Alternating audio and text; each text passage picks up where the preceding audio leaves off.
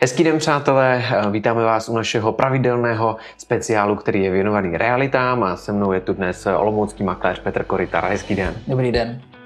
Tak Petře, my jsme se domluvili, že v rámci dnešního tématu a rozhovoru si zhrneme, dáme si takový update toho, co se událo za posledního půl roku, který uplynul od našeho prvního rozhovoru na trhu nemovitostí. Takže prozraďte prosím, jaké jsou teď aktuálně novinky. Mm-hmm. Mě samotného změ, eh, překvapilo, že toho půl roku, kde jsme natáčeli první díl na podobné téma, tak situace na trhu se docela změnila, především v podobě nálady. Eh, je úplně jiná, než byla na tom jaře letošního roku. Dalo by se hovořit o něčem konkrétním, protože samozřejmě možná prodávající i nakupující zaznamenali to, že ten eh, trh se neoprátkuje tak rychle, že ty prodeje přece jenom nekvapí tak jako v těch letech minulých. Uh-huh. Takže samozřejmě ve srovnání s předchozími lety došlo k zásadní změně v náladě na trhu, ve struktuře kupujících, eh, vůbec v obratu celého trhu. Ten se rozhodně zmenšil proti minulým letům. A změnil se v poměru nabídky a poptávky. Pořád v letošním roce přetrváváme, přetrváváme na trhu kupujícího, tedy na trhu, kdy eh, ve výhodě je kupující na rozdíl od předchozích let. Ale oproti tomu jarnímu dílu, který jsme natáčeli na jaře, zaznamenávám jakési zlepšení v té náladě, jakési stabilizaci trhu ve smyslu, že lidé si zvykli už na tu situaci zvýšených úrokových sazeb. Řekl bych, že už úplně zmizel jakýsi strach z vyšších energií a takové té energetické krize, to už v rámci trhu nezaznamenávám. To jsou takové ty hlavní poznatky, které bych vypichl na úvod.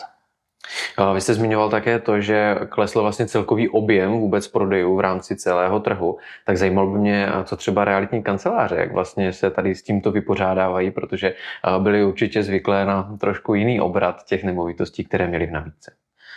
Je to tak, na druhou stranu i my jako realitní kanceláři jsme ty poslední tři roky měli, řekněme, hodně, řekněme, úspěšné nebo dobré, takže jakési ochlazení toho trhu, jak pro realitní kanceláře, tak i jakési ochlazení cen nemovitostí, to není vůbec ke škodě. Ten trh se nějakým způsobem může pročistit a, a dostat se do, řekněme, normálnějších čísel. E, na druhou stranu, e, i v době, kdy třeba, řekněme, jsou menší objemy e, těch rezidenčních nemovitostí, tedy nemovitostí k bydlení. My jsme letos zaznamenali celkem výrazný posun eh, při prodeji komerčních nemovitostí. Spoustu i místních regionálních firm tady na Olomoucku vyhledávalo nějaké investice, jak rozvíjet své firmy, takže se podařilo několik zajímavých zakázek ze strany těch komerčních nemovitostí, které zase, řekněme, ten obrat nějakým způsobem vyrovnávají. A když jsme hovořili o tom, že na straně kupujících byli především lidé, kteří platili v hotovosti, tak je tomu tak i nadále, anebo už se naopak rozhodli někteří, kteří třeba váhali s tím, mm-hmm. že opravdu budou akceptovat současné úrokové míry a zvolili financování právě přes banku? Pokud toto srovnání budeme dělat k letům 2022 a později, tak určitě ten poměr hotovosti je pořád větší.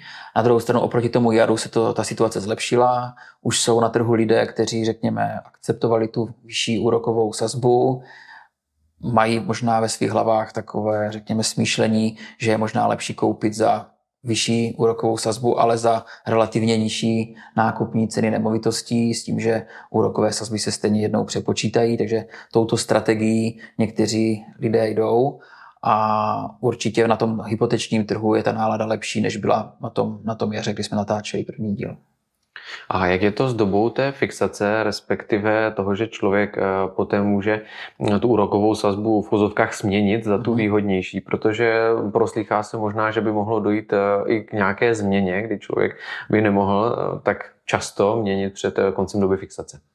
Samozřejmě ty banky se tomu bránily nebo brání, protože teď bylo zvykem v posledních letech, že opravdu ta pokuta za předčasné placení nebyla a ty poplatky za změnu banky nebo předčasné splacení byly prostě v minimálních částkách, takže teď banky chcou se opravdu nastavit jakousi pokutu nebo poplatek za předčasné splacení a to určitou roli může hrát právě v tom, jak lidé k těm fixacím budou přistupovat. Takže aktuálně, tak jak máme informace od svých kolegů, kteří se zabývají vyloženě hypotékami, tak ty sazby jsou na kratší dobu, nejsou to takové ty pětileté, sedmileté eh, fixace, které byly dřív normálem. A jak se tady do toho všeho, o čem my se teď společně bavíme, promítá inflace a eventuálně také politika České národní banky? Hmm. Politika České národní banky, která prostřednictvím úrokových sazeb do trhu zasahuje, ta se do toho prolíná už v podstatě rok zásadním způsobem.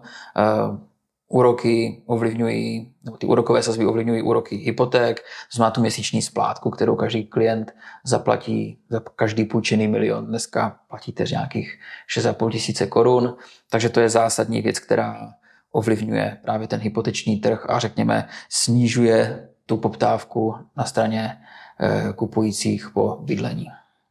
Už tady také zazněla informace o tom, že eh, lidé, kteří vlastní nemovitost, začali velmi citlivě řešit také energie právě kvůli eh, krizi, která, řekněme, ještě možná doznívá v těchto měsících nebo eh, části roku. A já bych se zeptal na to, zdali třeba řeší i majitele nemovitostí něco jiného, jako je například pojištění a další vlastně pravidelné platby, které jsou s vlastnictvím nemovitosti spojené.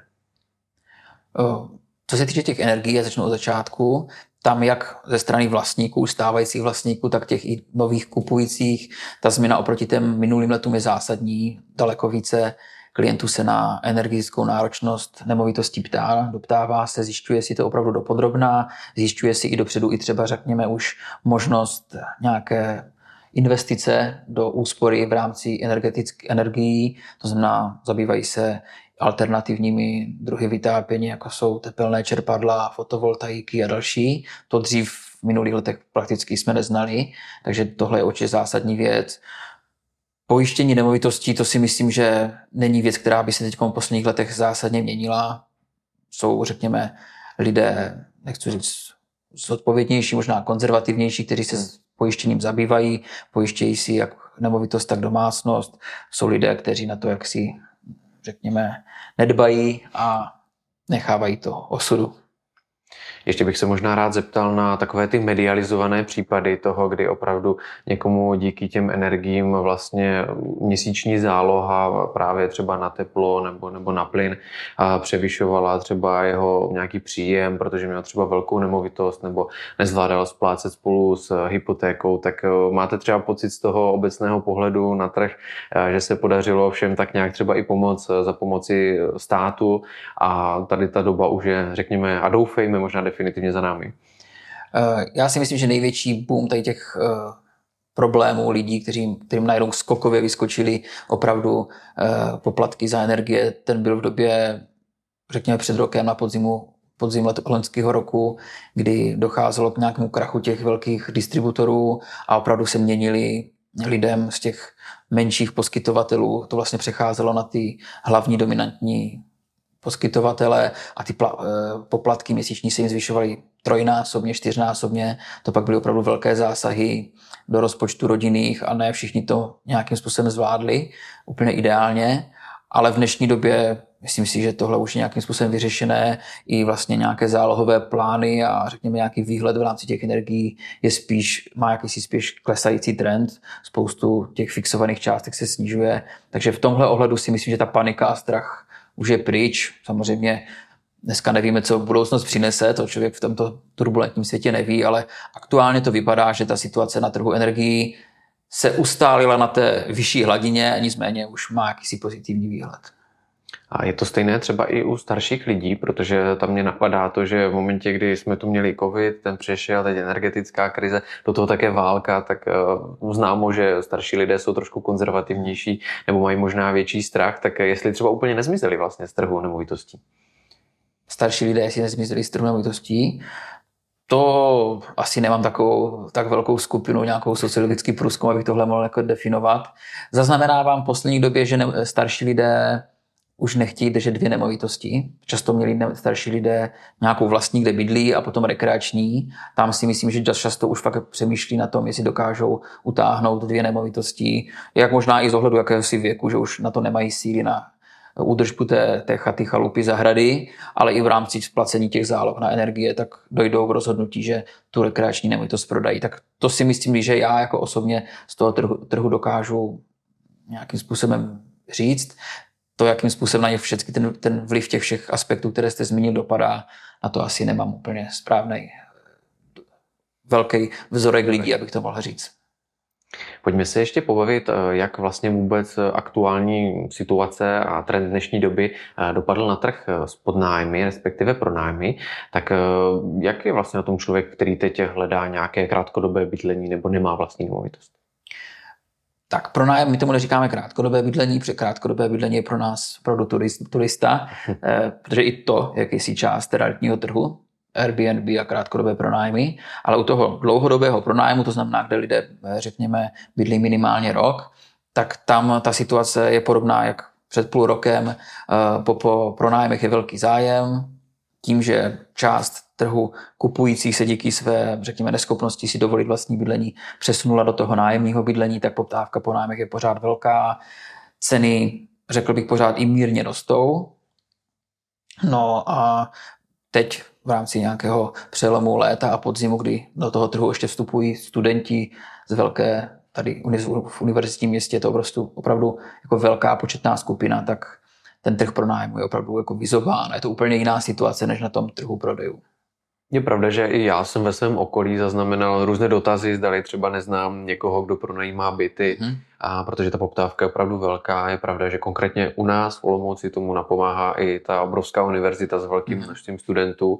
A mám možná takový pocit, že sehnat aktuálně byt k pronájmu je možná náročnější než byt ke koupi, protože těch je z mého pohledu alespoň pocitově je daleko více. To rozhodně. E, nicméně v srpnu, v září tato situace byla v Olomouci jako dlouhodobě už x, x let, to právě z důvodu té velké univerzity a velkého počtu studentů.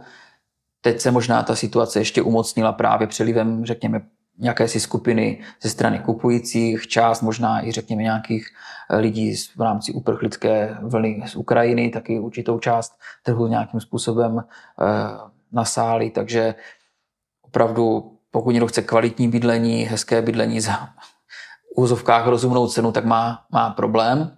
Zvláště pak ještě třeba bych zdůraznil ve větších dispozicích 3 plus KK, 4 plus KK, kde obecně ta nabídka těchto bytů k pronájmu byla vždy jako menší, protože většina investičních bytů k pronájmu je spíš té kategorie 1 KK, 2 KK, takže ty větší rodinné byty k pronájmu, tam je to opravdu nedostatkové zboží.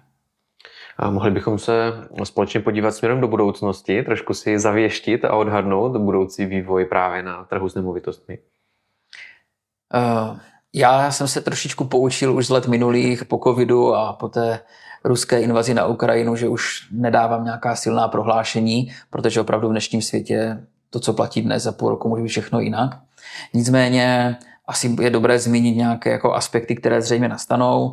Očekává se, že v roce 2024 už může docházet k nějakému postupnému, pozvolnému, to bych asi zdůraznil, snižování těch úrokových sazeb. To znamená, to bude mít velký vliv na hypotéky a já sám v rámci své klientely nebo klientely naše kanceláře zaznamenávám, že spoustu rodin klientů očekává právě to snížení úrokových sazeb, vyčkává na to snížení, aby pak mohli, řekněme, nakoupit tu nemovitost, protože při dnešních podmínkách poměru vlastních příjmů a té výše splátky u těch úroků jim nedovolí si pořídit vlastní bydlení. Takže řekněme, existuje jakási odložená skupina lidí, kteří čekají na nákup nemovitosti, až se sníží sazby. To, jestli je to úplně ideální řešení, to už nechá možná na nich, protože v momentě, kdy se začnou snižovat ty sazby, může zase naopak začít tlak na růst cen nemovitostí a budou na tom vozovkách na stejno. Takže to je první asi takový bod, který bych do budoucnu zmínil. Co se týče třeba trhu pronájmu, tam já osobně nevidím nějakou zásadní změnu. V Olomouci, no v krajských městech a v Olomouci určitě je poptávka po pronájmu dlouhodobě vysoká. Ceny se vždy zvyšovaly minimálně o inflaci, teď v posledních dvě, dvou letech ještě víc než o inflaci, takže tam tu změnu zásadní nečekám.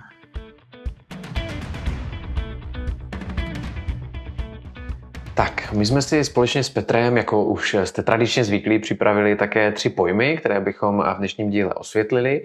A tím prvním, na kterým se zeptám, je PNB. Eh, PNB neboli průkaz energetické náročnosti budovy, je, pak k tomu říkáme laický energetický štítek, tak, tak jak ho znáte z kuchyňských spotřebičů nebo z ledniček. Je to takový ten barevný štítek, který vám určuje u nemovitosti její energetickou náročnost a říká vlastně, jak hospodárná ta budova bude. Její stupnice je taky od A do H, jestli se nepletu, kdy A je opravdu dneska pasivní budova a H je velmi neúsporná budova, kde opravdu dneska je nutné se zamyslit na nějakou investici do toho zdroje vytápění a zateplení budovy. Dalším pojmem, respektive dvojící pojmů, je tržní odhad a znalecký posudek. Mm-hmm. Tyto dva pojmy občas lidé se zaměňují, ale je v ním zásadní rozdíl. Znalecký posudek dělá znalec v oboru nemovitostí. Jejich účel tohoto znaleckého posudku je buď pro soudní řešení nějakého sporu, po případě pro bankov, bankovní odhad eh, v rámci hypotéky. Zatímco ten tržní posudek je opravdu posudek, který nedělá znalec, ale realitní kancelář z pravidla a e, určuje opravdu reálnou tržní cenu v daném čase té nemovitosti, za kterou lze prodat Většinou se s ní setkáte, pokud budete řešit nějaké dědictví, notář vás osloví, ať si zajistíte právě tržní posouzení. A kdokoliv, kdo se rozhodne stavět svůj vlastní nemovitost, se určitě setká s termínem stavební povolení.